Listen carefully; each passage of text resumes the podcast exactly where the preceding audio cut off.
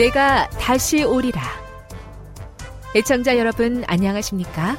여기는 AWR 희망의 소리 한국어 방송입니다. 본 방송은 천국 복음을 온 세상에 전파하기 위해 제7일 안식일 예수재림교회가 설립한 세계 방송망입니다. AWR 희망의 소리는 유럽, 라틴 아메리카, 아프리카, 러시아, 아시아의 방송망을 통해 전 세계에 복음을 전파하고 있습니다. AWR 아시아 희망의 소리 방송국은 한국어 방송을 매일 8시간씩 송출하고 있습니다. 희망의 소리 방송은 인터넷과 스마트폰을 통해서도 언제나 청취하실 수 있습니다. 들으실 수 있는 인터넷 주소는 awr.org입니다. 이 시간 희망의 소리 한국어 방송과 함께 보람있고 유익한 시간 되시기 바랍니다. 내가 다시 오리라.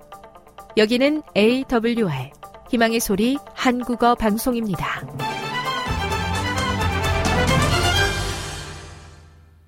주파수 안내입니다. 괌에서 송출하는 우리 방송은 한국 표준시로 새벽 1시 30분부터 2시 30분까지 11,755kHz로 새벽 2시 30분부터 3시 30분까지 3시 30분부터 4시 30분까지 15,530kHz로 새벽 5시부터 6시까지 9,890kHz로 4회에 걸쳐 송출하고 있습니다.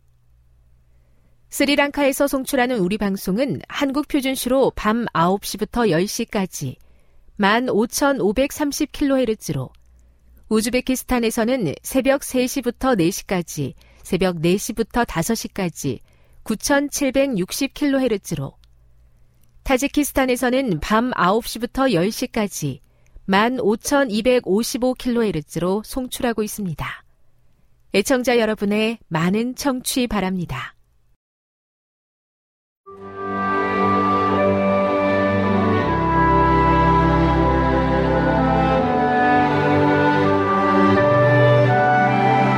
읽어주는 교과 첫째 날 2월 18일 일요일 내 마음에 간직한 주님의 말씀 시편 119편 1에서 16절 161에서 168편을 읽어보라.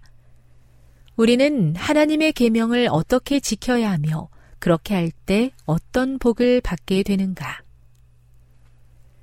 성경은 매일의 믿음의 삶을 하나님과 함께 그의 의의 길을 걷는 순례로 묘사한다. 믿음 생활은 여호와의 율법을 따라 주의 얼굴빛 안에서 행함으로써 유지된다. 이것들은 결코 두 가지 다른 행보가 아니다.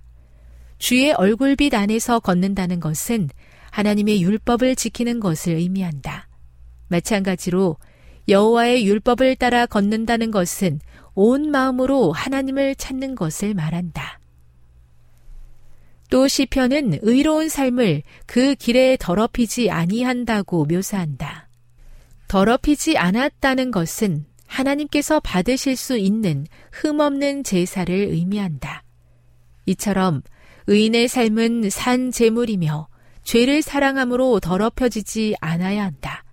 또 하나님께 헌신하는 삶은 하나님을 기쁘시게 하는 올바른 삶의 방향을 택한다는 의미에서 완전한 길이다. 하나님의 계명을 지킨다는 것은 결코 하나님의 규례를 율법주의적으로 지키는 것이 아니다. 반대로 그것은 옳고 그름과 선과 악의 차이에 대한 좋은 분별력을 가지는 것이며 단순한 외적 행동이 아닌 전인적인 것이다. 자신을 더럽히지 않고 하나님의 계명을 지키며 전심으로 하나님을 찾는 것은 각각 분리할 수 없는 삶의 총체적인 태도이다. 하나님의 계명은 세상을 향한 하나님의 뜻을 보여주는 것이다. 계명은 사람을 지혜롭게 하고 자유와 평화 속에 사는 방법을 알려준다. 시편 기자가 율법을 기뻐하는 이유는 율법이 하나님의 신실하심을 확신하게 하기 때문이다. 주의 법을 사랑하는 자들은 마음이 평안하여 아무도 그들을 넘어뜨릴 수 없습니다. 넘어진다는 것은 도덕적 실패를 의미한다. 어두운 세상에서 발의 등처럼 하나님의 말씀은 우리를 시험에서 보호해준다. 교훈입니다. 주의 말씀은 시험에서 보호하고 지혜롭게 하며 자유와 평화 속에 살게 한다. 좋은 분별력으로 하나님의 신실하심을 알고 순종하는 것이 의인의 삶이다. 묵상. 그리스도께서는 삶 속에서 하나님 말씀의 능력을 어떻게 보여주셨습니까? 적용. 그리스도의 모본처럼 하나님의 법에 순종할 때 주시는 능력은 내 삶의 문제들 가운데서 나를 어떻게 도와줍니까? 영감의 교훈입니다. 말씀을 연구하고 계명에 순종하라. 그리스도인들은 머지않아 이 세상에 일어날 놀라운 사건을 위하여 준비하여야 하며 부지런히 하나님의 말씀을 연구하고 그 계명에 저희 생애를 일치시키려고 노력하므로 이러한 준비를 해야 한다.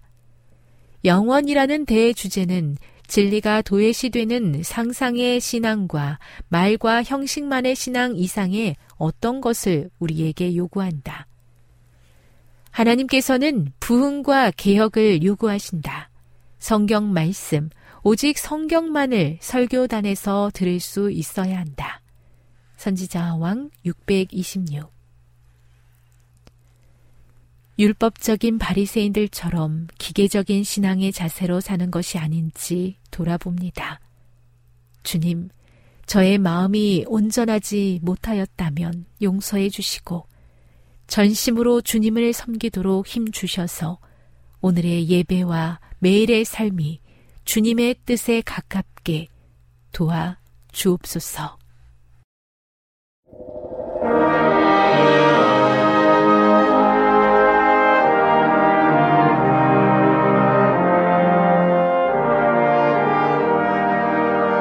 주 안에서 평안하셨습니까? 방송을 통해 여러분들을 만나게 되어 기쁘게 생각합니다. 저는 박용범 목사입니다. 이 시간 하나님의 은혜가 우리 모두에게 함께 하시기를 바랍니다. 이 시간에는 지혜로운 사람이 되게 하는 세 가지 방법이란 제목으로 함께 은혜를 나누고자 합니다. 지혜로운 사람이 되게 하는 세 가지 방법이라는 제목입니다. 오늘 본문은 사무에라 14장 1절로 24절까지 있는 말씀입니다. 사무에라 14장 1절로 24절입니다. 수르야의 아들 요압이 왕의 마음이 압살롬에게로 향하는 줄 알고 드고아에 보내어 거기서 슬기 있는 여인 하나를 데려다가 이르되 청컨대 너는 상제된 것처럼 상복을 입고 기름을 바르지 말고 죽은 사람을 위하여 오래 슬퍼하는 여인같이 하고 왕께 들어가서 여차여차히 말하라 하고 할 말을 그 입에 넣어주니라. 대고와 여인이 왕께 고할 때 얼굴을 땅에 대고 엎드려 가로되 왕이여 도우소서. 왕이 저에게 이르되 무슨 일이냐? 대답하되 나는 참 과분이이다. 남편은 죽고 아들 둘이 있더니 저희가 들에서 싸우나 말려줄 사람이 아무도 없으므로 저가 이를 쳐 죽인지라. 온 족속이 일어나서 왕의 계집종 나를 핍박하여 말하기를 그 동생을 죽인 자를 내어놓으라. 우리가 그 동생 죽인 죄를 갚아 저를 죽여 사자 될 것까지 끊겠노라 하오니 그러한즉 저희가 내게 남아있는 수풀을 꺼서 내 남편의 이름과 씨를 세상에 끼쳐두지 아니하겠나이다. 왕이 여인에게 이르되 내 집으로 가라. 내가 너를 위하여 명령을 내리리라. 드과 여인이 왕께 고하되 내 주 왕이여 그 죄는 나와 내 아비의 집으로 돌릴 것이니 왕과 왕이는 허물이 없으리이다. 왕이 가로되 누구든지 내게 말하는 자를 내게로 데려오라. 저가 다시는 너를 건드리지도 못하리라. 여인이 가로되 청컨대 왕은 왕의 하나님 여호와를 생각하사 원수 갚는 자로 더 죽이지 못하게 하옵소서. 내 아들을 죽일까 두려워하나이다. 왕이 가로되 여호와의 사심을 가리켜 맹세하노니 내 아들의 머리카락 하나라도 땅에 떨어지지 아니하리라. 여인이 가로되 청컨대 계집종을 용납하여 한 말씀으로 내 주 왕께 엽죽게 없어서 가로되 말하라.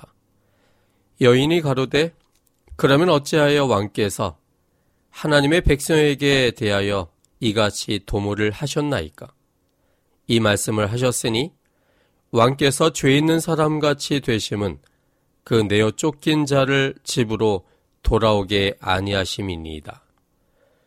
우리는 필경 죽으리니 땅에 쏟아진 물을 다시 모지 못함 같을 것이오나 하나님은 생명을 빼앗지 아니하시고 방책을 베푸사 내어 쫓긴 자로 하나님께 버린 자가 되지 않게 하시나이다. 이제 내가 와서 내 주 왕께 이 말씀을 여쭙는 것은 백성들이 나를 두렵게 하므로 계집종이 스스로 말하기를 내가 왕께 여쭈면 혹시 종에 청하는 것을 시행하실 것이라. 왕께서 들으시고 나와 내 아들을 함께 하나님의 산업에서 끊을 자의 손에서 종을 구원하실라 함이니이다.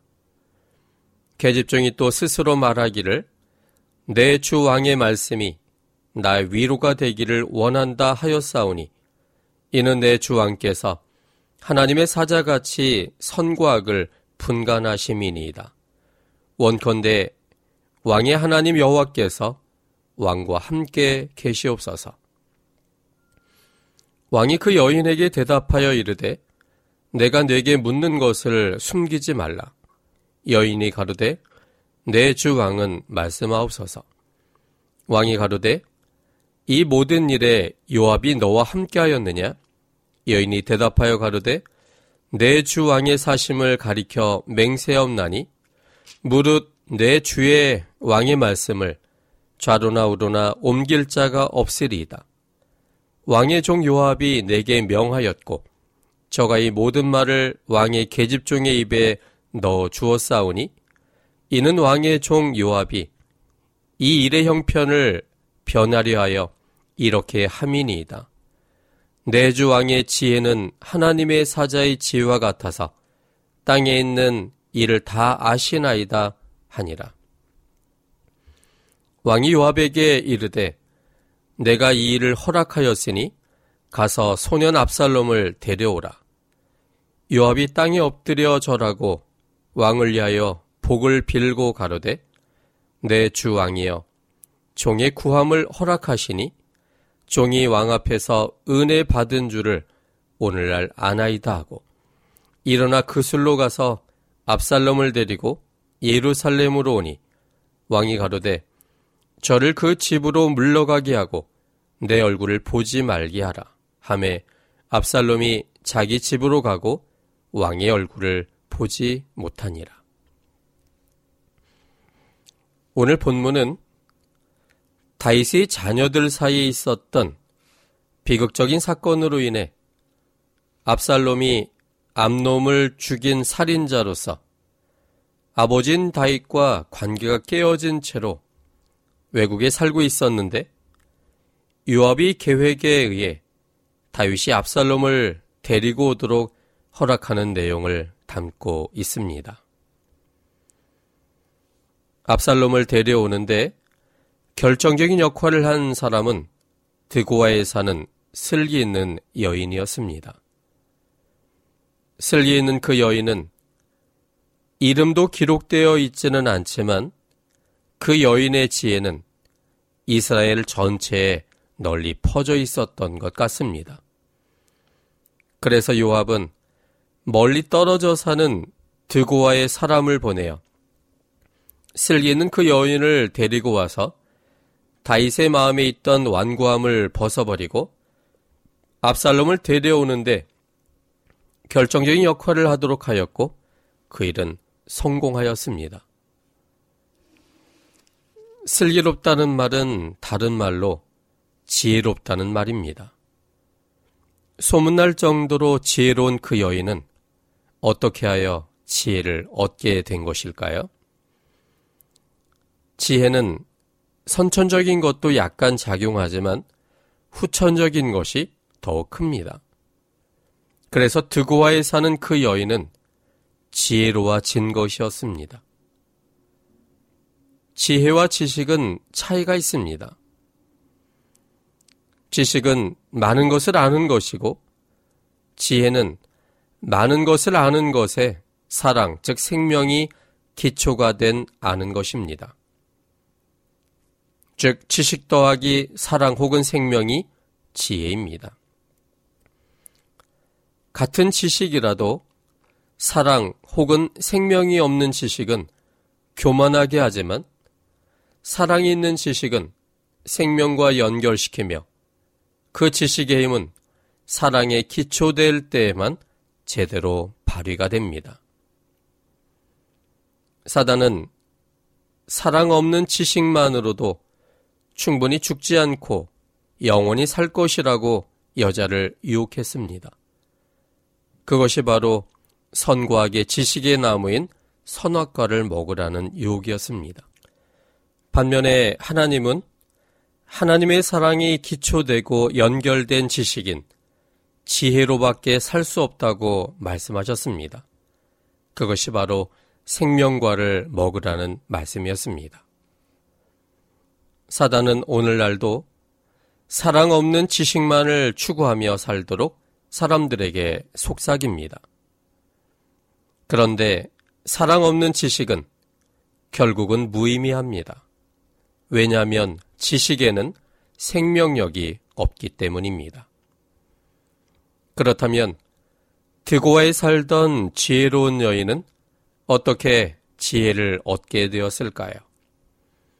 드고아에 살던 그 여인이 지혜로워졌다면 그리고 그 지혜를 얻는 방법이 있다면 우리도 같은 방법으로 지혜로운 사람이 될 것입니다.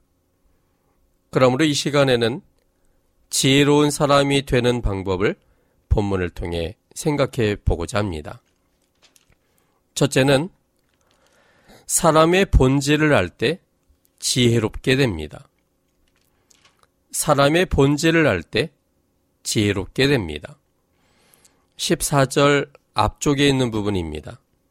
사무에라 14장 14절 앞쪽에 있는 부분입니다.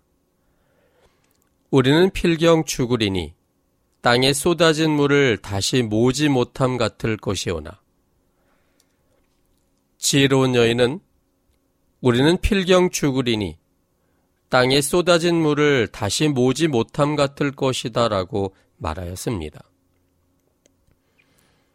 사람이 반드시 죽는 존재임을 땅에 쏟아진 물은 다시 모을 수 없다는 확실한 경험적 당일성으로 인식하고 있었습니다. 사람은 필경 죽는 존재입니다. 이 말은 사람은 스스로 생명을 갖고 있지 않다는 의미입니다. 이 말은 참으로 단순하고 누구나 알고 있는 것 같지만 사실은 거의 모든 사람이 믿지 않고 있습니다. 사람이 반드시 죽는 것은 알고 있지만 내 자신에게도 적용되리라고는 크게 느끼지 못하고 또 죽는다 할지라도 영혼은 영원히 죽지 않고 천당이든 지옥이든 가서 영원히 존재하리라고 믿고 있습니다. 이런 생각은 내 자신의 존재에 대해서도 창조주 하나님에 의해 만들어졌다고 생각하기보다는 창조주 하나님과 상관없이 스스로 존재했다고 생각하게 만듭니다.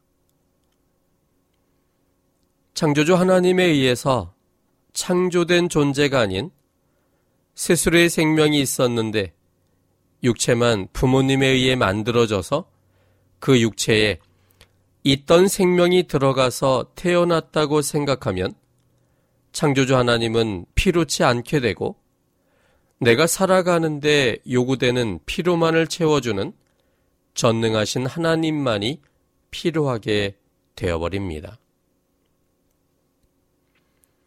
하나님의 전능하심은 나의 태도 여하에 따라 다르게 전달된다고 생각할 수밖에 없습니다. 지극 정성을 다하면 그 정성을 보고 하나님께서 나의 필요를 채워주시겠다는 것이고 정성이 부족하면 하나님은 필요를 채워주기는 커녕 벌을 주시는 분으로 전락해 버립니다.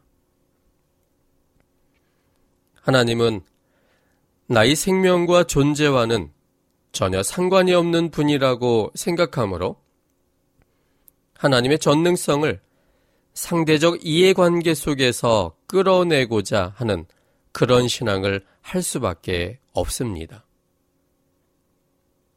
이런 신앙의 모습은 이방신을 믿는 사람들의 신앙의 모습과 동일합니다. 그들이 어떤 신앙을 하고 있는지는 열왕기상 18장에서 우리는 살펴볼 수 있습니다. 열왕기상 18장 25절부터 29절까지 있는 말씀입니다. 엘리야가 바리 선지자들에게 이르되 너희는 많으니 먼저 한 송아지를 택하여 잡고 너희 신의 이름을 부르라. 그러나 불을 놓지 말라. 저희가 그 받은 송아지를 취하여 잡고 아침부터 낮까지 바알의 이름을 불러 가로되 바알이여 우리에게 응답하소서 하나 아무 소리도 없고 아무 응답하는 자도 없으므로 저희가 그 쌓은 단 주위에서 뛰놀더라. 오정에 이르러는 엘리야가 저희를 조롱하여 가르되 큰 소리로 부르라. 저는 신인즉 묵상하고 있는지 혹 잠깐 나갔는지 혹 길을 행하는지 혹 잠이 들어서 깨워야 할 것인지 하매 이에 저희가 큰 소리로 부르고 그 규례를 따라 피가 흐르기까지 칼과 창으로 그 몸을 상하게 하더라. 이같이 하여 오정이 지났으나 저희가 오히려 진언을 하여 저녁 소재 들을 때까지 이를지라도 아무 소리도 없고 아무 응답하는 자도 없고 아무 돌아보는 자도 없더라. 이방 신을 믿는 이방 제사장들은 그들의 신에게 뭔가 자신들의 이 정성을 보여줘야만 그들이 요구하는 것을 들어준다고 믿는 사람들이었습니다. 그래서 하늘에서 불이 내려오게 하기 위해서 아침부터 저녁 늦게까지 단 주위를 뛰놀고 큰 소리로 불렀습니다. 그러나 그렇게 열심히 노력했지만 그들의 신은 응답할 수 없었습니다. 왜냐하면 그 신은 살아있는 신이 아니라 사람이 만든 생명 없는 신이요 허상의 신이었기 때문이었습니다. 하나님의 전능성은 너무나 분명하지만 하나님의 창조주 되심을 믿지 않는 한 하나님의 전능성조차도 큰 의미가 없습니다. 나의 필요를 얻기는 하지만 하나님의 생명과 연결되지 않으면 결국은 무로 돌아가기 때문입니다. 하나님을 창조주로 믿지 않고 하나님의 창조력을 확신하지 않는 신앙은 생명의 지혜를 얻을 수가 없습니다. 오늘날 기독교의 타락은 하나님을 창조주로 인식하지 않고 하나님의 전능성만을 강조한다는 데 있습니다. 하나님의 전능성을 얻기 위해 지극정성과 선한 행위의 신앙이 높여지고 있습니다. 이런 신앙은 구태여 기독교가 아니어도 어떤 종교를 추구해도 얻을 수 있습니다. 사람의 본질을 제대로 알지 못할 때 지혜 없는 지식의 종교와 신앙을 하게 됩니다. 오늘날 기독교가 이방 종교처럼 되어버린 이유는 창조주 하나님을 보여주는 중요한 두 가지 지식을 버렸기 때문입니다. 그 두 가지란 안식일과 영혼 멸절에 대한 지식입니다. 안식일은 창조력의 기념일입니다. 넷째 계명은 하나님의 창조의 능력의 표징이며 안식일의 복은 치유력입니다. 하나님께서 창조하신 과거의 사실을 기억해 하는 날이 아니라 하나님께서 지금도 여전히 우리에게 생명을 주시고 치유하시는 분임을 기억하게 하는 날입니다. 지금도 나에게 생명력을 주셔서 나를 살리고 계시는 분이심을 깨닫게 하는 날이 바로 안식일입니다. 이런 중요성을 가진 안식일을 사단은 일요일 예배로 바꾸어 버림으로 매 순간 새롭게 창조하시는 하나님을 잊어버리게 하였습니다. 뿐만 아니라 하나님과의 관계가 없으면 스스로 생명이 없는 사람은 원래 상태인 무로 돌아가 버려야 함에도 불구하고 하나님과 관계없는 사람의 영혼도 지옥이지만 죽지 않고 영원히 고통 속에서 산다는 영혼 불멸설을 받아들이므로 창조주 하나님을 거절하도록 만들었습니다. 이처럼 안식일과 영혼 멸절에 대한 지식을 버림으로 기독교는 생명력을 잃어버렸고 다만 어느 신이 더 전능하고 효험 있느냐로 전락되어 기독교는 이방 종교와 다른 점이 없게 되었습니다. 그래서 종교 다원주의가 사람들의 생각 속에 자리 잡기 시작했습니다. 생명 있는 종교가 우선되지 않는다면 그들이 가진 교리만이 중시된다면 모든 종교의 교리가 크게 다른 것이 없다는 결론과 함께 모든 종교를 인정해 줘야 하고 각각의 종교는 다 같은 진리를 담고 있다고 생각할 수밖에 없게 됩니다. 그래서 결국은 지혜를 잃어버리고 지식만이 남게 되었습니다. 사람의 본질을 제대로 할 때, 나를 잊게 하셨고, 매 순간 잊게 하시는 창조주 하나님을 경외하게 됩니다.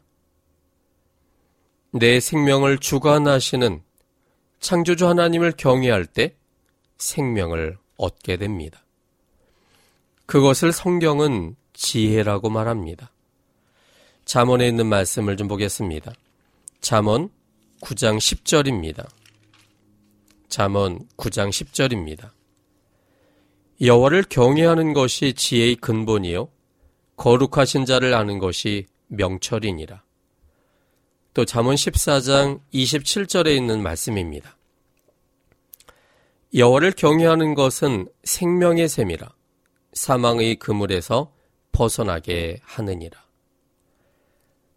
지혜를 가질 때 생명적인 삶을 선택할 수 있습니다.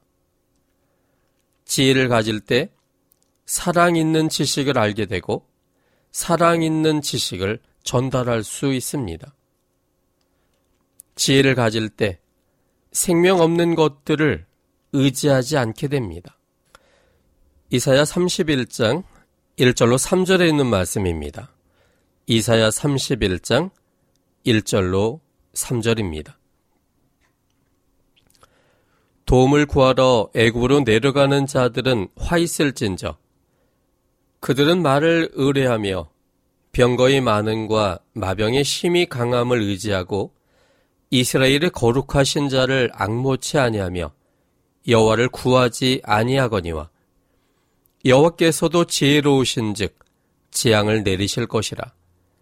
그 말을 변치 아니하시고 일어나사 악행하는 자의 집을 치시며 행악을 돕는 자를 치시리니 애굽은 사람이요 신이 아니며 그 말들은 육체요 영이 아니라 여호와께서 그 손을 드시면 돕는 자도 넘어지며 도움을 받는 자도 엎드러져서 다 함께 멸망하리라.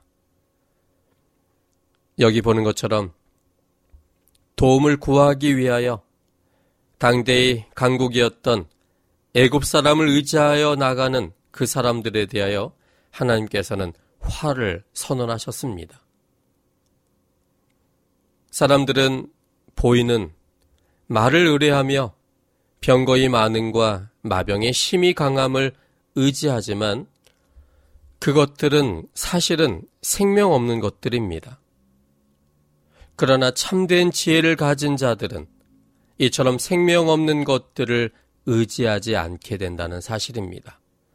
오히려 보이지 않지만 전능하신 하나님, 이 세상을 창조하시며 주관하시는 우리의 창조주 하나님을 의지하고 선택하는 자가 바로 지혜로운 자들인 것입니다. 오늘 이사야 31장 1절로 3절에 있는 말씀 속에서도 우리가 지식이 아닌 지혜로 이 글들을 바라볼 때 하나님이 그들을 벌 주시는 분이 아니라 그들의 선택의 결과를 하나님이 책임지시는 표현법으로 사용하고 있다는 사실을 깨닫게 될 것입니다. 이것을 글자가 아닌 하나님의 품성 속에서의 지혜로 깨달을 수 있을 때 그것이 바로 지혜가 된다는 사실입니다. 이처럼 지혜를 가질 때 생명 있는 결과가 됩니다. 사람의 본질이 사람을 창조하신 하나님을 떠나서는 아무것도 아니라는 사실과 하나님을 떠나서는 모든 것을 할 수 있다 할지라도 그것이 아무런 생명적 의미가 없다는 사실을 깨달을 때 그때야말로 가장 지혜로운 사람이 되며 지혜의 근원이신 하나님을 알게 될 것입니다. 하나님을 아는 것이 곧 생명이며 영생입니다.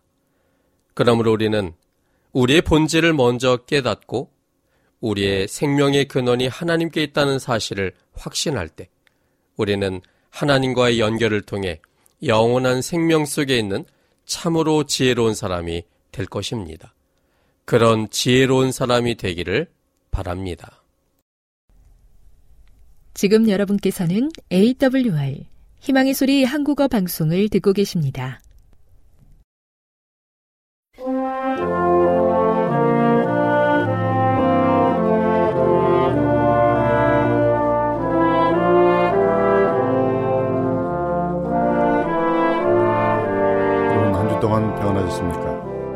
하나님의 평강이 임하기를 기원합니다.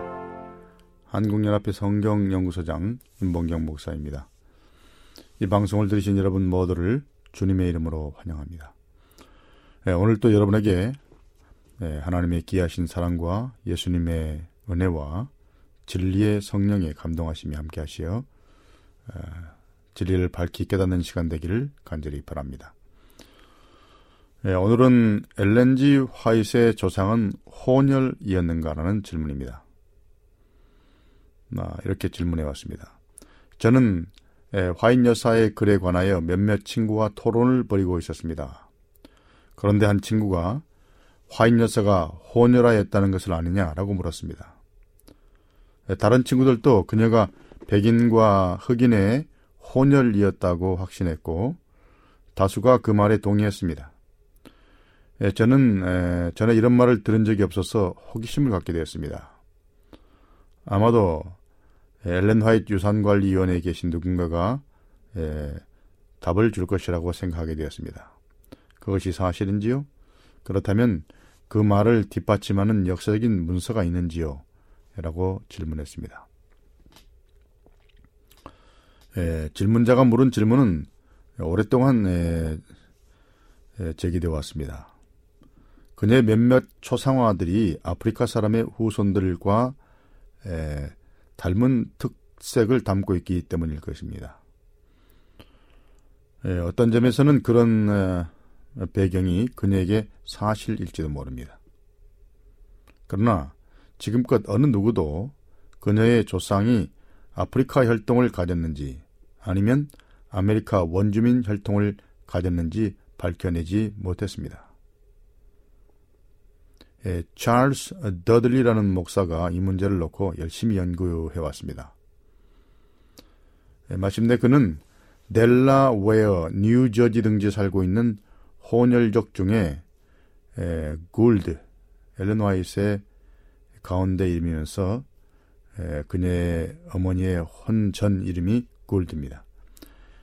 예, 그런 뉴저지 등지에 살고 있는 혼혈족 중에 굴드라는 이름의 다양한 형태를 가진 사람들이 있다는 것을 알게 되었습니다. 예, 그러나 화인 여사와 그들 간에 혈연 관계가 있는지는 밝혀내지 못했습니다. 그는 이들이 엘렌 화이트와 먼 친척 관계가 있을 것이라는 확신을 가졌지만 그런 족보 관계를 아직 밝혀내지는 못했습니다. 그러므로 에, 엘렌 화이트 부인의 외모를 가지고 그가 아프리카의 어떤 혼혈 혈통을 가졌다고 주장하는 것은 좀 섣부른 주장입니다. 왜냐하면 증거가 발견되지 않았기 때문입니다.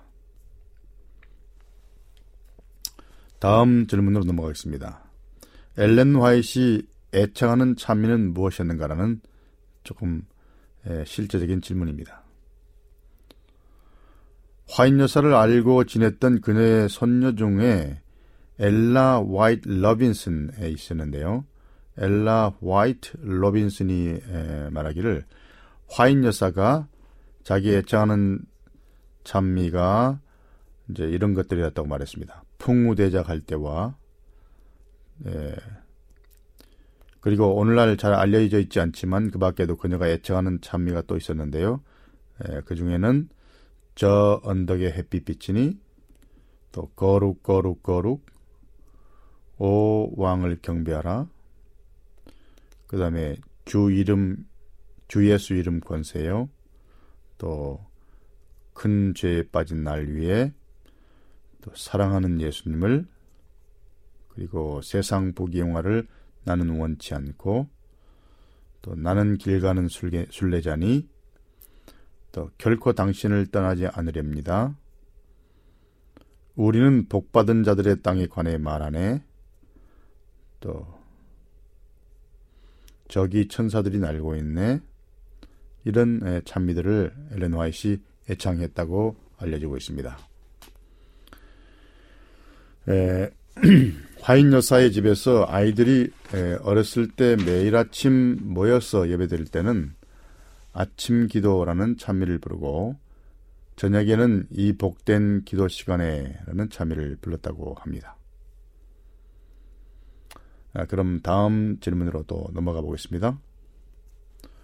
예, 사탄, 다시 말해서 루시퍼는 혼자서 동시에 사보로 노래를 부를 수 있었는가라는 흥미로운 질문입니다. 다음은 엘렌 화이트의 손자인 아서 화이시 쓴 답변 편지입니다. 당신이 루시퍼가 동시에 사부로 혼자서 노래할 수 있다고 말하는 것을 어디선가 읽은, 읽은 것 같은데요. 우리가 그런 진술을 찾는데 도움을 줄 수 있는지 묻고 있는 것으로 생각됩니다. 저는 당신이 그런 진술을 어디서 읽었는지 잘 모르겠습니다. 다른 이들도 같은 질문을 해왔기 때문입니다. 하지만 우리는 화이세 간행된 글이나 미간행 젖을 가운데서 그러한 진술을 본 적이 없습니다. 이런 대답이 당신에게 실망을 안겨드릴 것 같은데 죄송합니다. 그렇지만 그것은 사실입니다. 그러므로 에, 루시퍼가 동시에 사업으로 혼자 노래할 수 있었다라는 것에 대해서 엘렌 화이트의 저작에는 언급이 없습니다. 에, 다음 질문은 침례자 요한이 곤충을 먹었는가라는 질문입니다. 다시 말하면 메뚜기를 먹었는가라는 질문이죠. 에, 이렇게 질문했습니다.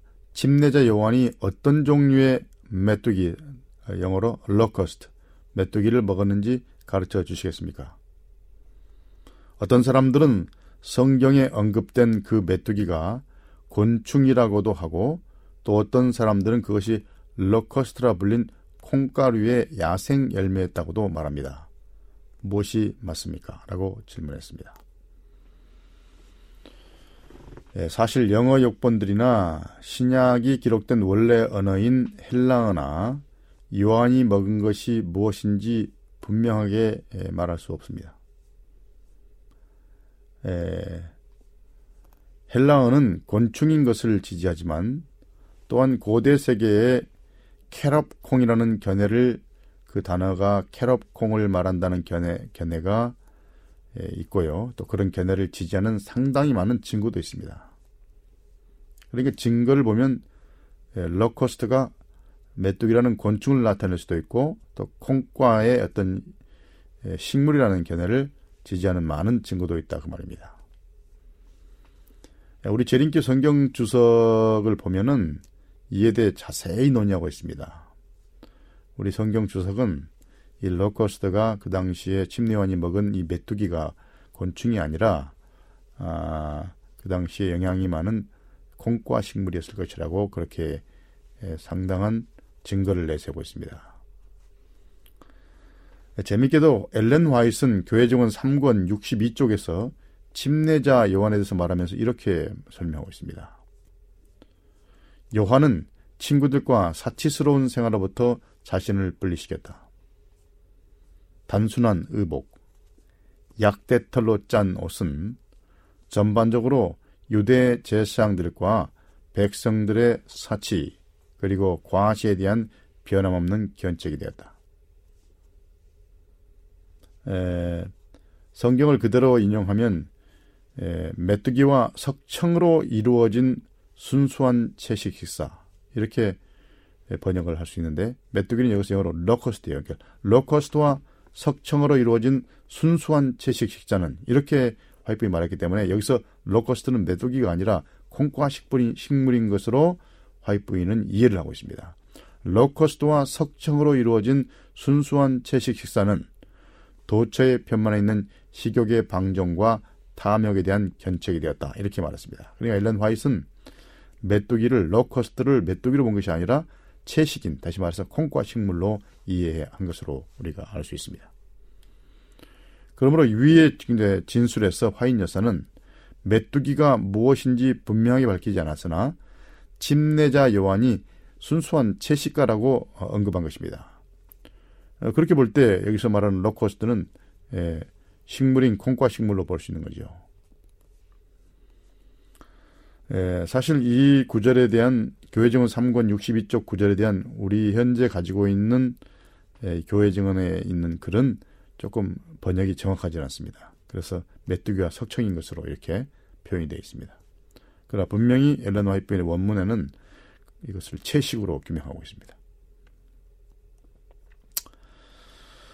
예, 그럼 다음 질문으로 또 넘어가겠습니다. 엘렌 화이트는 칭의 영어로 justification 칭의에 대해서 뭐라고 말했는지를 알아보겠습니다. 에, 엘렌 화이트는 하나님께로부터 인간의 입술을 통해서 흘러나온 가장 감미로운 멜로디는 믿음으로 말미암는 칭의와 그리스도의 의의 기별이라고 말하고 있습니다. 교회전 6권 426페이지. 또 이 기별은 목마른 여행자에게는 생수, 곧 하나님께로부터 온 값없는 선물이라고 또 말하고 있습니다. 가래법 기별 1권 360페이지요.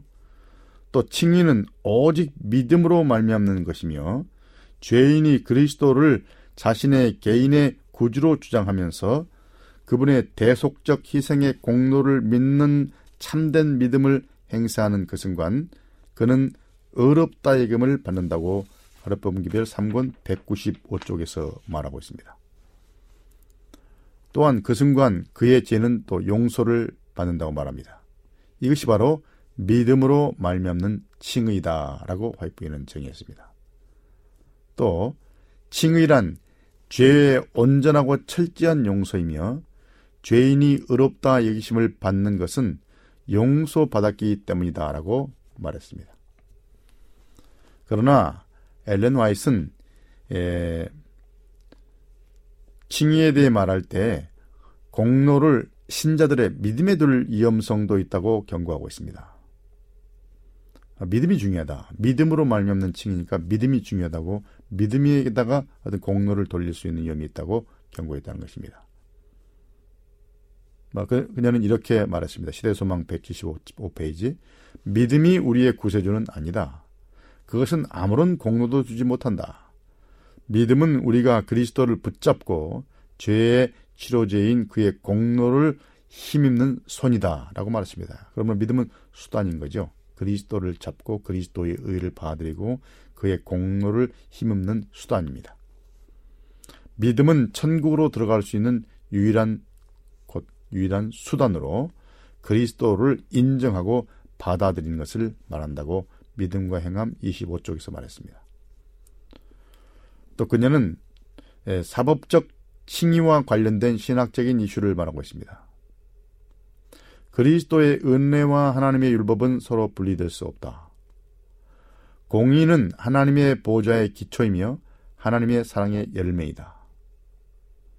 그분의 정부, 정부는 침해를 당하고 그분의 율법은 범해졌으므로 죄에 대한 형벌은 사망이라고 선고되었다고 말합니다. 그러므로 그리스도가 없는 죄인은 율법의 정절에 놓여 있다. 아, 또 칭의는 정죄의 반대이다. 그러므로 죄인은 하나님께서 죄를 용서하시고 형벌을 면제해 주실 때만 의롭다 여김을 받을 수 있다라고 말하고 있습니다. 그러나 인간이 용서받을 수 있도록 충분하고 완전한 속전이 지별되었다 이렇게 말했습니다. 십자가에서 하나님의 공의가 충족되었다. 그러므로 이제 죄인은 하나님 앞에서 의로운 사람으로 서 있다. 하나님은 신자에게 그리스도의 의를 입혀주시고 그를 우주 앞에서 어려운 자로 선언하신다라고 말했습니다. 이것이 사법적 칭입니다. 그러나 여기서 끝나지 않고 칭의에는 사법적 객관적 측면 외에도 주관적 측면이 있다고 말하고 있습니다. 그리스도의 속죄는 하나님의 공의를 충족시키고 죄인들을 용서하는 사법적 수단이 될 뿐 아니라 치유와 회복을 위한 거룩한 처방책이기도 합니다. 그것은 그리스도의 의가 그들 위에만이 아니라 그들의 마음과 품성 속에도 미치게 하는 수단입니다. 믿음으로 말미암아 의롭다 얘김을 받은 자들은 주의 길을 지키는 마음을 가져야 한다고 주장하고 있습니다. 칭의의 축복이 유지되는, 유지되는 길은 끊임없이 의지를 그리스도께 굴복시켜야 한다고 말하고 있습니다. 예수께서 인류의 빚을 지불했다는 사실이 개인에게 하나님의 율법을 범해도 된다는 허가증을 준 것은 아니라고 또 강조하고 있습니다. 사람이 칭의를 유지하기 위해서는 계속적인 순종을 낳는 사랑으로 역사하고 영혼을 정결케 하는 살아 움직임이 움직이는 믿음이 있어야 한다고 주장하고 있습니다. 또 이런 표현을 썼습니다. 선행이 단 한 명의 영혼도 구원해주지 못하지만 선행이라는 믿음의 열매 없이는 한 명의 구원도 구원받지 못한다. 이렇게 역설적으로 말했습니다. 왜냐하면 칭의를 주는 믿음은 항상 그 믿음의 열매로 선행을 낳기 때문입니다.